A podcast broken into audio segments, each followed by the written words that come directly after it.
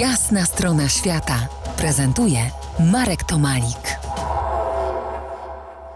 Gościem jasnej strony świata Dominik Bac, podróżnik, żeglarz, pasjonat rdzennych kultur, kapitan jachtowy. Rozmawiamy dziś o Arktyce w 2006 roku jako najmłodsza załoga na świecie na jachcie Stary pokonaliście Northwest Passage, przejście północno-zachodnie. W oceanicznym świecie to nazwa znana, budząca respekt, ale poza światem żeglarskim jest raczej mglista. Wyjaśnij proszę, o co chodzi. Przejście północno-zachodnie bywa mm, nazywane najtrudniejszym żeglarskim szlakiem, ale mm, skąd się wzięła, y, może przybliżę skąd się wzięła ta y, historia.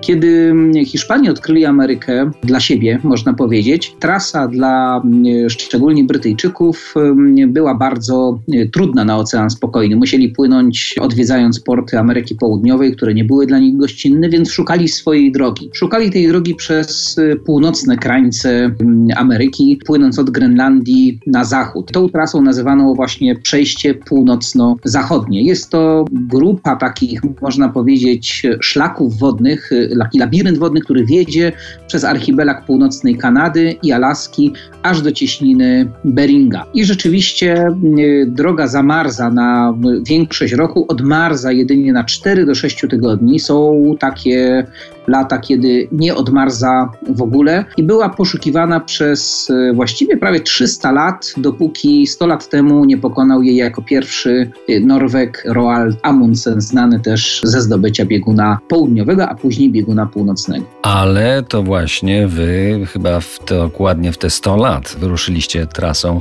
no niejako po nim, po Roaldzie Amundsenie. Tak, taki mieliśmy pomysł na tą wyprawę. Byliśmy grupą dość e, młodych wtedy e, żeglarzy.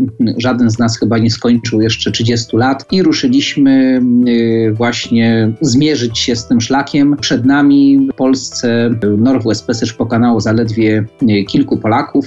Wojtek Jakobson, Ludomir Mączka i Janusz Kurbiel. Natomiast my byliśmy pierwszym jachtem pod polską banderą i wspólnie z drugim jachtem, który dołączył do nas na trasie z Grenlandii, jachtem Nekton. Pokonaliśmy tą trasę w kilka miesięcy. Udało nam się przepłynąć na drugą stronę. Co więcej, w ciągu całego stulecia zaledwie około 100 statków pokonało trasę Northwest Passage.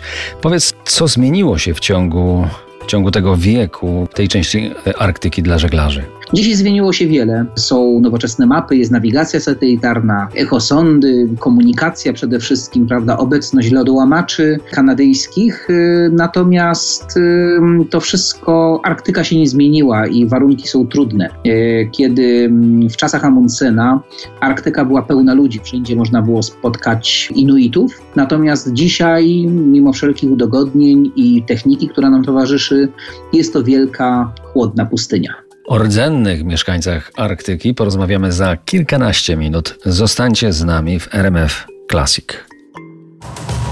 To jest jasna strona świata w RMF Classic.